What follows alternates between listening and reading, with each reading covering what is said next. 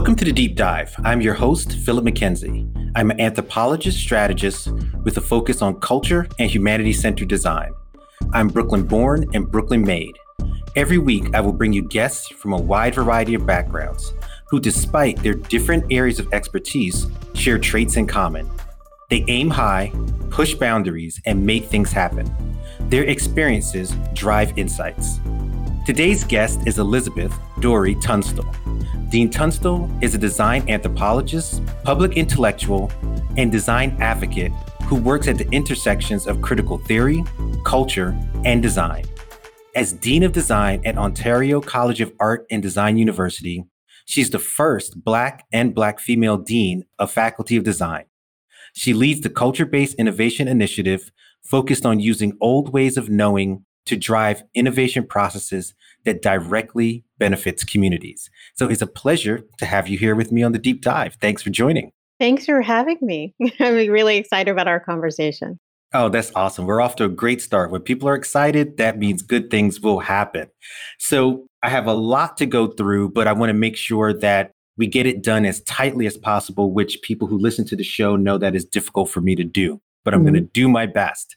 And it's also difficult because you have really such an expansive way of thinking, which mm-hmm. was why I wanted you to come on the show because I knew we would have a very rich conversation. So, whatever we don't get to here, it only means there'll be a sequel. So, that's how I'm setting it up. so, I, I start making promises very early. So, what I really want to do is, I'm not going to start where I think a lot of people start, which is in the decolonization space. I do want to get to that, but I want to back into it a little bit with maybe initial conversation, which has us talk about maybe the difference between the human experience, which is very individual, and a humanity experience, which is more collective.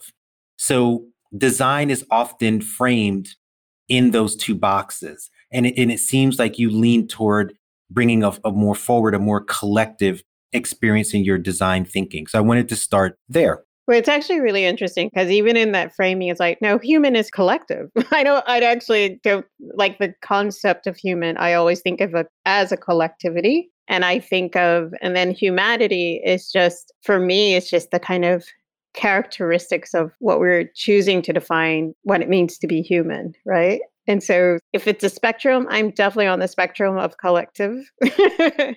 both in terms of i think my um, inclinations in terms of feeling or being raised in a context where again very community center community focused. Like i'm african american and so grew up with a deep sense of being part of a community but also again as an anthropologist one of the defining characteristics of that field right is that you're focused on all things human and pre-human right across time and space. And so all of my academic training in that sense is looking towards collectivities or communitas if we want to like get super like technical about it. I think it's directly related to why my engagement with design because design in the way that it's distinguished itself in some ways from older notions of art is that design is about the collective as well. Like you design for in multiples, right? So that you design and share and connect to other people in a very direct way.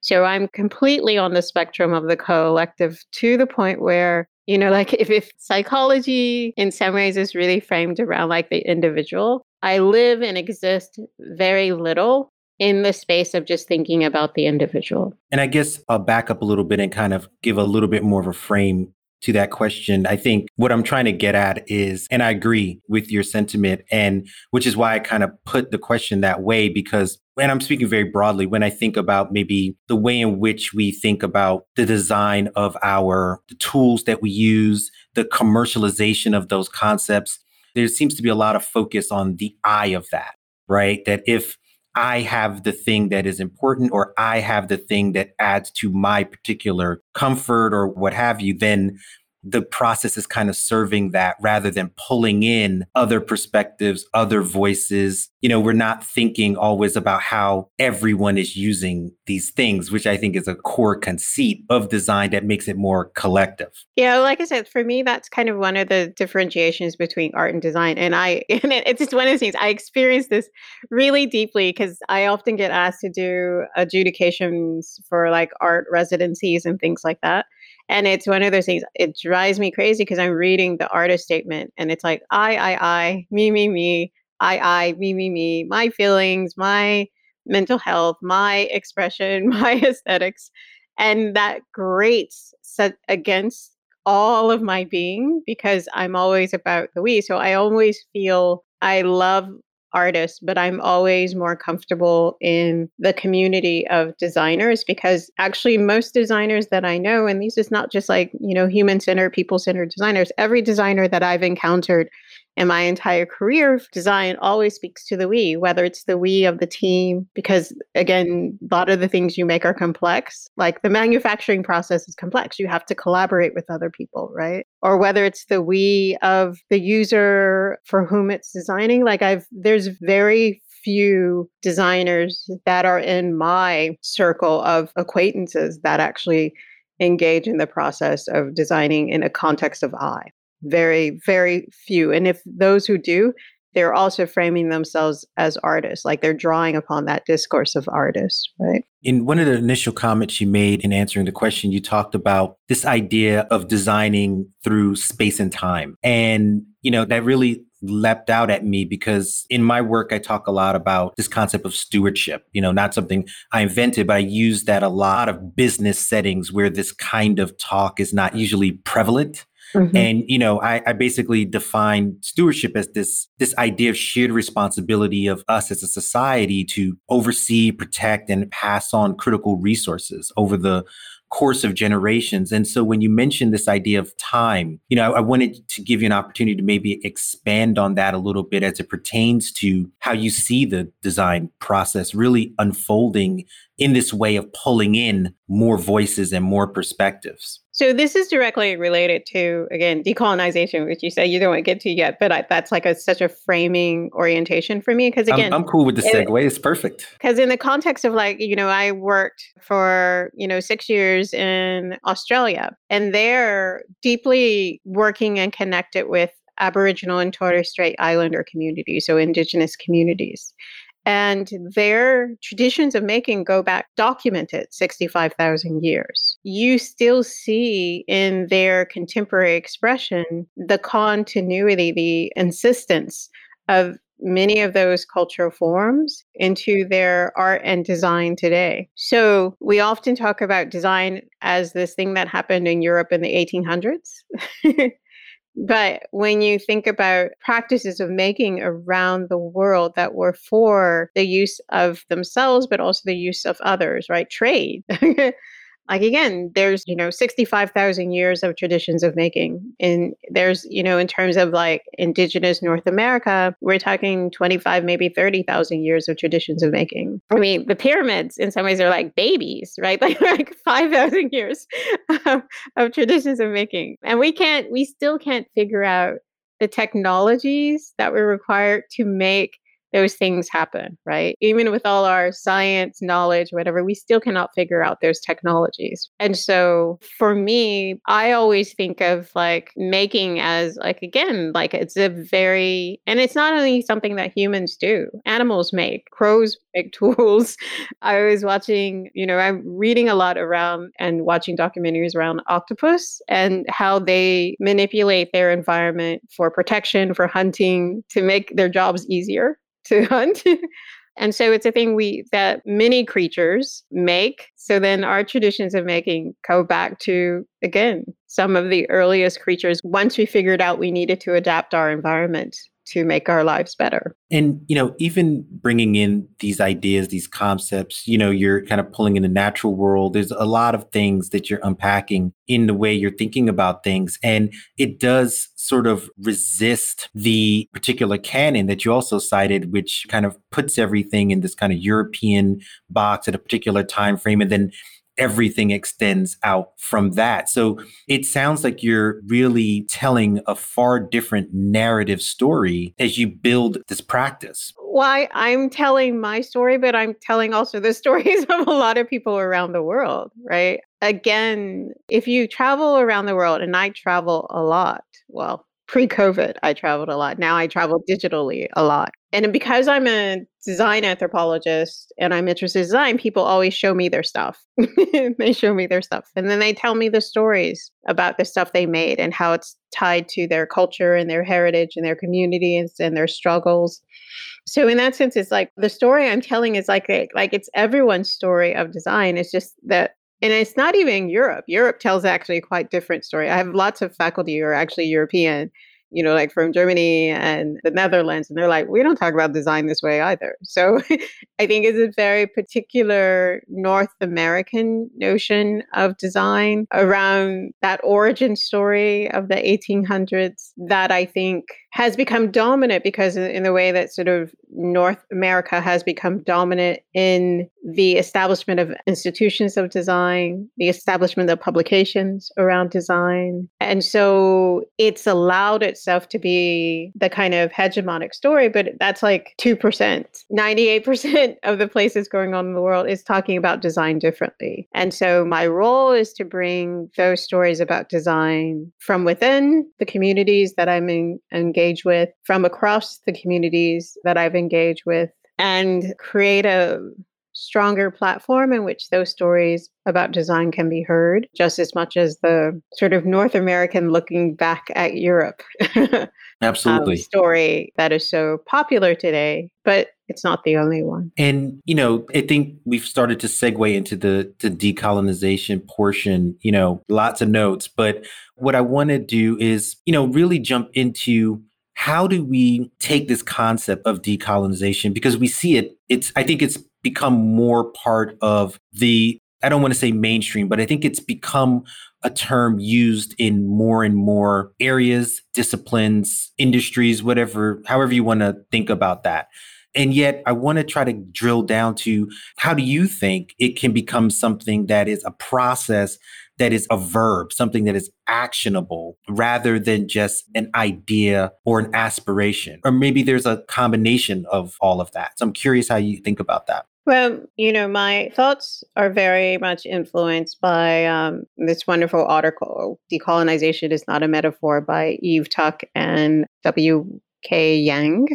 where they basically like they break it all down for you that it's like if it's not if the key outcomes of your action is not providing sovereignty to indigenous peoples the original custodians of the land then you're not doing decolonization. You know you might be doing diversity you might be doing inclusion but you're not doing decolonization because the heart of decolonization is a complete dismantling and disruption of the colonial power structures in which all of the resources belong to mostly white, wealthy people. The land has been dispossessed from indigenous peoples, and the labor of Black and other racialized communities is deeply exploited to work that land right? And so if you're not involved, if it doesn't lead to any of those things, then yeah, it's just a metaphor and it's powerless and thus harmful to use that language if your key outcome is not providing the conditions in which indigenous sovereignty is possible and a permanent fixture of everyday life. And, you know, the process of colonization and you know, I'll, I'll link maybe a more modern term, gentrification. You know, being in New York, I've kind of experienced that all my life in varying degrees. Different forces. I'm not making them the same, but there's a ideology I think that exists behind both.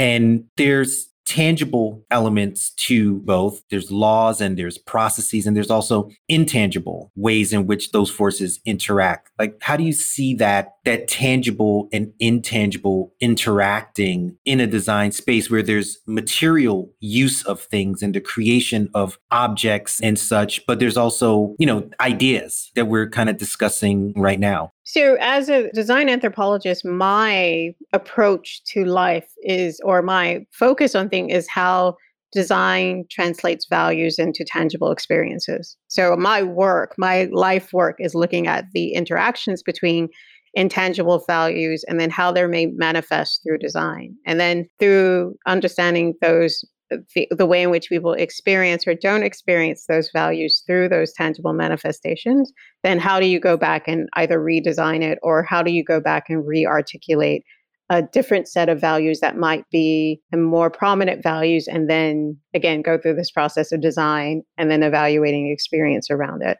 So that's my whole entire methodology to life.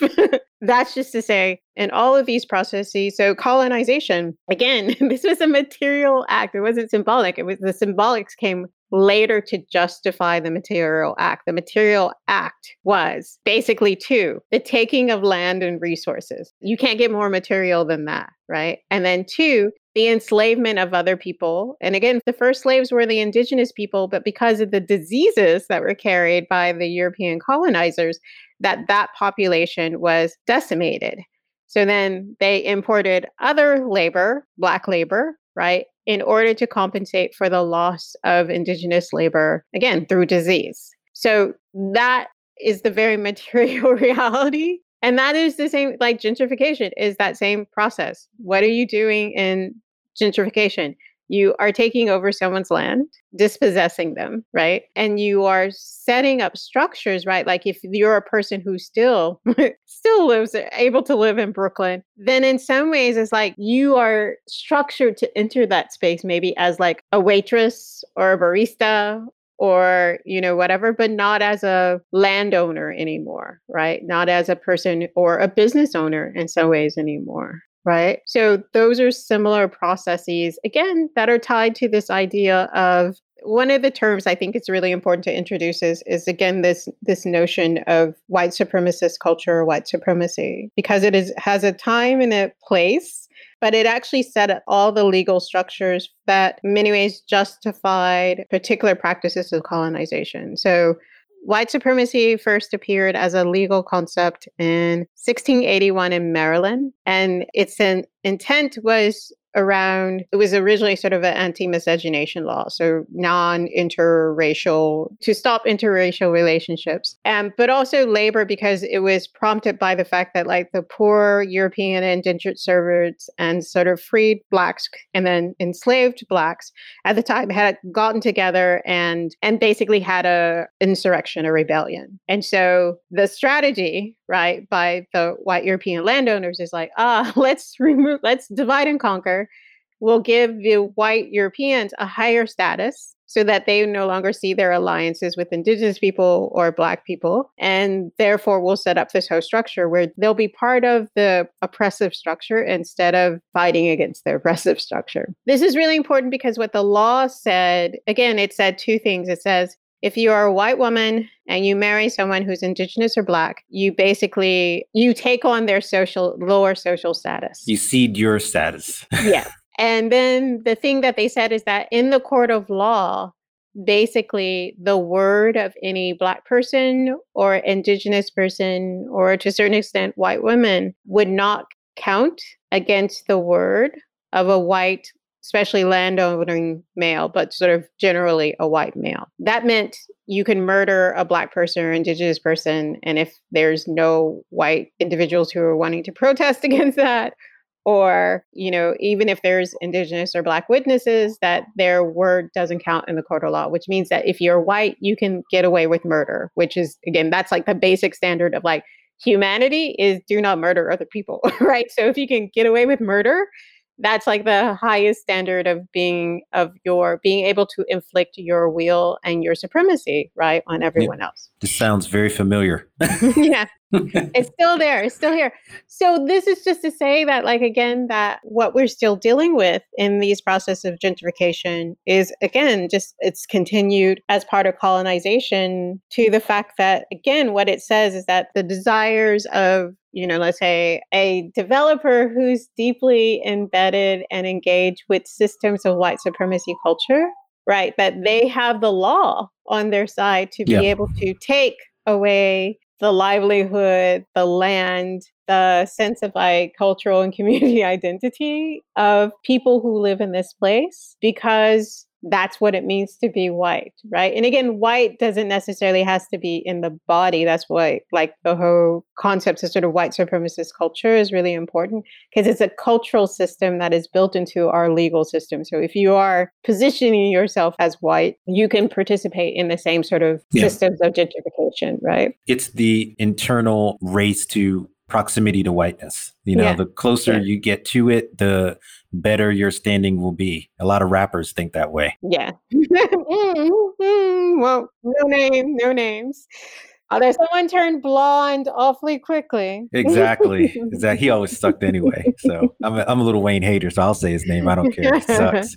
Um, the Brooklyn in me will never allow me to respect a rapper like Little Wayne but again that that again all these things are made tangible by like you know like if you walking through a neighborhood you see all the tangible manifestations of that change in terms of like the signage that is actually on the space sometimes it's like it's actually about like the cleanliness of this yeah. of the system because the like the streets because now they're getting better services by yeah.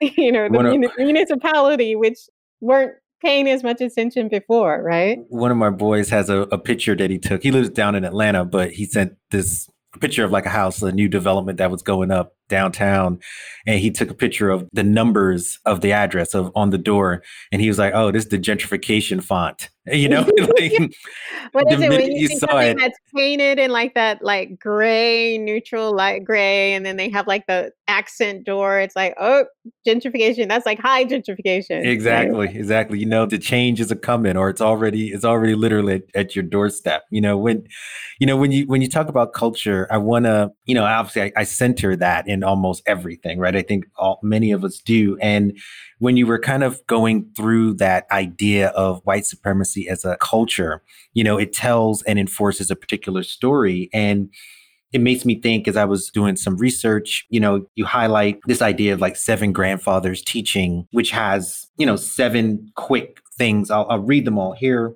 just so listeners can get a sense of it. You know, wisdom, this is not a particular order. So, wisdom, love, respect, bravery with the flip of integrity, honesty, humility, and then truth, right? So when I think about those concepts, that ideology, that living way of being, that is also a very different cultural story, mm-hmm. right? Which holds within it very different values. So I wanted to give an opportunity to kind of juxtapose maybe those two ideas, or if you mm-hmm. want, just spend time on that in his own space, you know? So, you know, because I think it's so important to tell a different cultural story and to mm-hmm. imagine mm-hmm. something different. And it sounds like there's a chance to do that through these indigenous stories, through that stewardship of the land and kind of bring that into the future. So mm-hmm. that's, that's yeah. I mean, again, the work, the way in which the process of decolonization makes itself manifest in the work that we're doing, you know, in design at OCAD University, but also other places,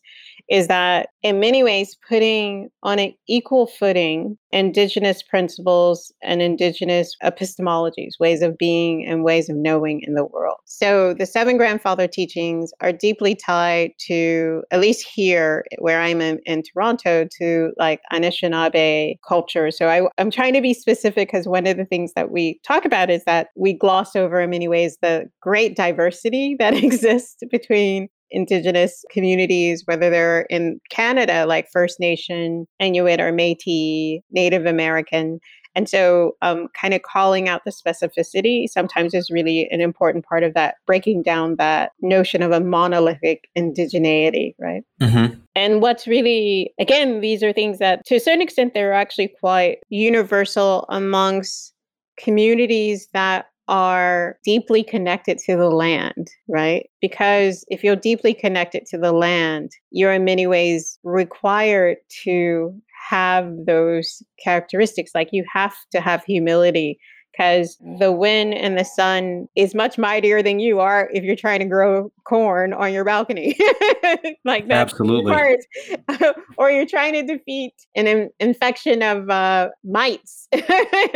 you like you learn humility real really quick. You have to be brave because you're oftentimes again facing a world where everything else in the world is better adapted to living than humans. Like why we had to develop so many technologies is that we can't see as well as other creatures. We definitely can't smell as well as other creatures. I mean we can run but not very long not very fast yeah. compared to other creatures and so you have to be brave if you're living close to the land because there's so many things that can kill you because everything else in nature is just better built than we are. Exactly. More built um, to survive. yes. so if you're living close to the land, if you're living in relationship to the land and all of the other creatures, you develop those characteristics naturally we have to talk about them and create sort of stories about them more so now because we are not as deeply engaged in the process of inner cultivation of ourselves. Like we're about the external outcomes, but we don't talk about as much as what does it mean? What is the internal characteristics that we need to develop and values within ourselves? And one of the works that we're trying to do, right, in terms of like, you know, one of my faculty, Howard Munroe, who's Métis, is trying to realign the design process so that it is in alignment with the seven grandfather teachings, so that students are working on their internal cultivation as well as the kind of external outputs that you're supposed to get in every design phase. And it's really interesting because when you talk to him about like the experimentations he's did at that, he's like, oh, the students in some ways are not ready. Like they haven't, they've been so distant from mm-hmm. these notions of internal cultivation that like trying to introduce them in the first year of an industrial design foundations course is really difficult because they don't have a lot of the basis, you know, like growing up to really understand what those values mean mm. and how they then make themselves manifest in the choices that you make as a designer, right? So if everyone was living, you know, again, those indigenous principles of the seven, you know, grandfather teachings, we would not be in this situation that we are right now in many places in the world. Because if you have, if you're engaged with truth, right? If truth is important, then um, you wouldn't be telling so many lies. Yeah, and the lies wouldn't be just so egregious. yes. Yes.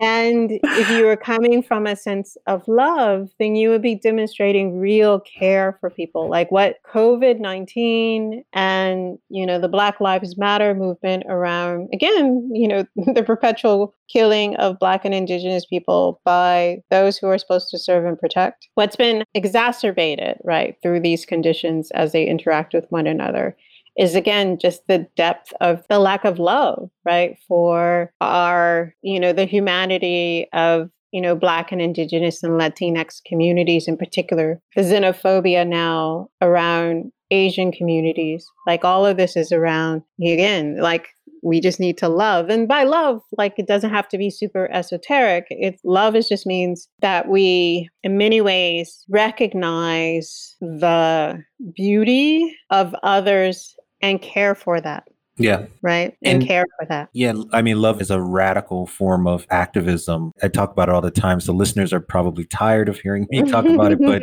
you're here, so you have to live with it. You know, in, in the time we have left, because I'm keeping an eye on the time, what I want to do is, you know, the many firsts that are in your career, obviously you're, you're sitting in a seat where you are the first. We mentioned it in the intro. You know, very recently, and I want to ask your opinion about respect in this mm. particular situation. So I'm tying it to these seven grandfathers' teachings. But, you know, very recently, Lesley Lokko resigned from teaching in here in the US at City College. She was the Dean of Architecture there. And in her statement, which I'll read in part here very quickly, a, portion of it, she says, as a response to why she resigned, you know, race is never far from the surface of any situation in the US. Having come directly from South Africa, I wasn't prepared for the way it manifests in the US. And quite simply, I lacked the tools to both process and deflect it. The lack of respect and empathy for Black people, especially Black women, caught me off guard although it is by no means unique to Spitzer. I suppose I'd say in the end that my resignation was a profound act of self preservation. So, what I want to do there very quickly is kind of anchor on the respect portion because it's part of these principles. It's lacking in the institutions in which many of us are operating, whether they're academic or otherwise, mm-hmm. you're sitting in a seat as a first. And I'm mm-hmm. sure it's not your first first. so I wanted to give you an opportunity to reflect on that idea of respect given the, the context that I've just laid out. Yeah. Well, I mean, the ethos of the faculty design at OCAD University is respectful design. And that comes out of, in some ways, that, like I said, my engagement with Aboriginal and Torres Strait Islander communities, engagement with sort of sustainability, and an engagement with sort of radical feminism. Because at the heart of all of this, and then, you know, critical race theory, because that's what, you know, so like this is conversations between, you know, an Indigenous professor, Norm Sheehan, Deirdre Barron, who's like a strong sort of Marxist feminist, Frank Fisher, who was rest in peace, like really into sustainability seeking. And we were all trying to talk about what it is that we share in common around our different theories and backgrounds. And it was what was the center is this notion of respect, this desire for respect. So when I came to OCAD, I brought the notion of respectful design as kind of a differentiator and then engaged my community in a process of defining what that means to them individually in each program and then as an institution in general. This is just to say that I feel I've had a good experience of being relatively good experience of being a first at OCAD University. So, and it's because there was a certain measure of respect that they, again, they knew when they brought me in that I was going to change things. Like if you go through my CV and you see the kind of things that I build, the initiatives that I build, like I accelerate change. It's what I do. So they knew that coming in. I mean, not fully prepared for it. It's one thing to see it on paper it's another thing to be experiencing it on a daily basis. But what we got to is a place of mutual respect and was built on trust. Like we had to trust each other and we had to trust each other in a couple of ways. I had to trust the institution enough to come and share my pain, my negative experiences, because in some ways that was the only way in which they n- would know what it is that they would have to change. Right. And then I had to trust them that they would make the changes, right? That they would make the changes. So respect becomes important because if you know who you are and you know who you're interacting with and you give them the space to do what it is that they need to do in order to help you bring about the transformation that you've asked for, right? Like when I applied, they, in the call, they were looking for a dean who could help facilitate the process of decolonization. And I think the term they were using, Indigenous revitalization. So that's what they called for. And I answered to that. So then, and again, it was a bit rough. Like, you know, there's a first few months where they didn't want to talk about the fact that I was the first Black dean of a faculty design anywhere in the world. And even sometimes there's these like little microaggressions that happen where it's like, she's the first Black dean of OCAD. No, like, no, the whole world. the first Black dean in design in North America. No, the whole world, right? And so there was a little bit of a a lack of trust around that, right? Because I'm like, I was a researcher. So when I thought this was going to be like my research process was on point. Like I went through email search. I mean, um, uh, email uh, search of any institution, right? I went through all the jets in Ebony to see if there was like, you know, they called out the first black, like, because in North yeah. America, if there's a first black, it's in, been in the records of Ebony or Jet, right? Absolutely. Uh, I went through one woman, I actually, who was racially ambiguous. I actually sent an email saying, Hey, I'm going to get this gig. Can't quite figure out what you are. So I just want to check and make sure that do you self identify as black, right? Because if that's the case, then, you know, you would be first and I wouldn't. They're like, wrote back, like, no, I do not self identify as black. And good on you, girl, right? yeah. I wish some of these people had done that in academia, given all these frauds we got out here now. Yes, yeah.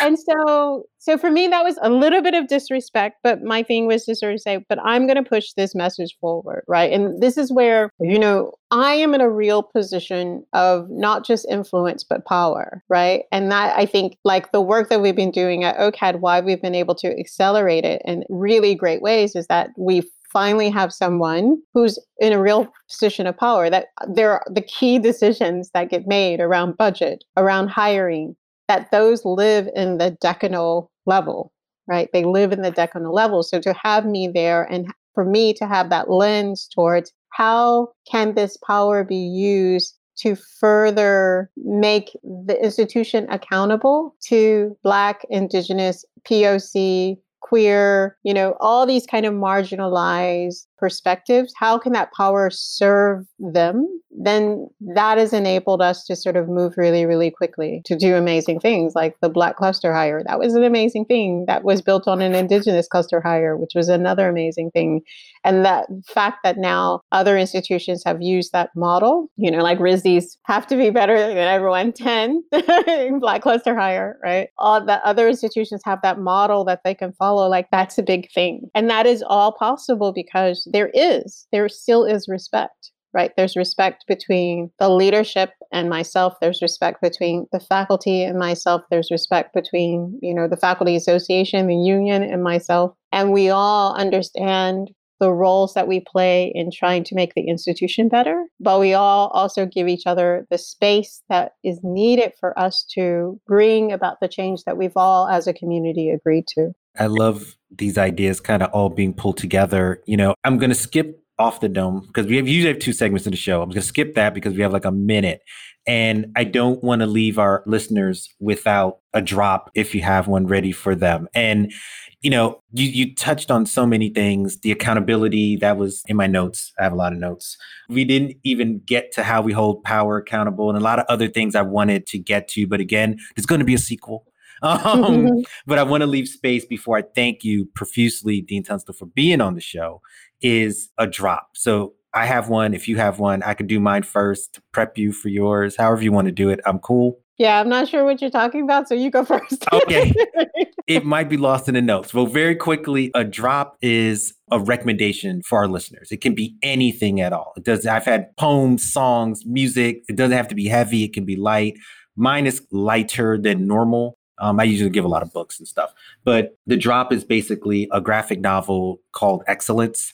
It's written by, uh, was created by author named Brandon Thomas. It's a great story, black wizardry and magic, and this really interesting world that they've created, kind of a contrast to the way in which we think about those things. So that's my particular drop. And like I said, your drop can be anything at all. Before Can it we... be self self promoting? yeah, of course. Okay. So then my drop would be on November the 18th. Let me just check that. OCAD University Continuing Studies is offering a course on hiring for diversity, decolonization, and inclusion in the creative industry. So it opens an online course. It opens up November the 18th, but it's a thing where it's a kind of three week course with five modules and there's a on Tuesdays there's a 1 hour kind of Q&A engagement with me. So if you go to like continuing studies, OCADU, or just put in like continuing studies and Dori or Tunstall, then it'll come up. But it's one of those things that, you know, like everyone asks is asking me like, how do you do what it is that you've done? You know, like how do you make this kind of institutional change? And so we really break it down both in terms of the experience of being in that change, but also like, here's the things you need to read, here's the exercises you need to do to figure out how to make the change happen in the institutions and organizations that you're a part of. I'll make sure that we get that up and posted. So mm. I'm, I'm going to get you out on this. I'm a minute over, um, but I want to respect your time. So this has been a pleasure. I really thank you for joining me on the deep dive. Thank you so much, Dean Tunstall. Uh, thank you for having on the deep dive. Like now, I'm super, I'm super excited about hearing more conversations. So I enjoyed this. Thank you. It's been a pleasure having Dean Tunstall join me on The Deep Dive. You can listen to The Deep Dive via Apple Podcasts or our website, thedeepdivepod.com. Download, subscribe, listen, and share. If you like what you're hearing and enjoy what me and the team are putting together, then leave us a review. We'd love to hear from you. You can follow me on Twitter via at farflungphil. To all my listeners, wherever you are in the world, wherever you are in your life journey, I thank you. See you on the other side.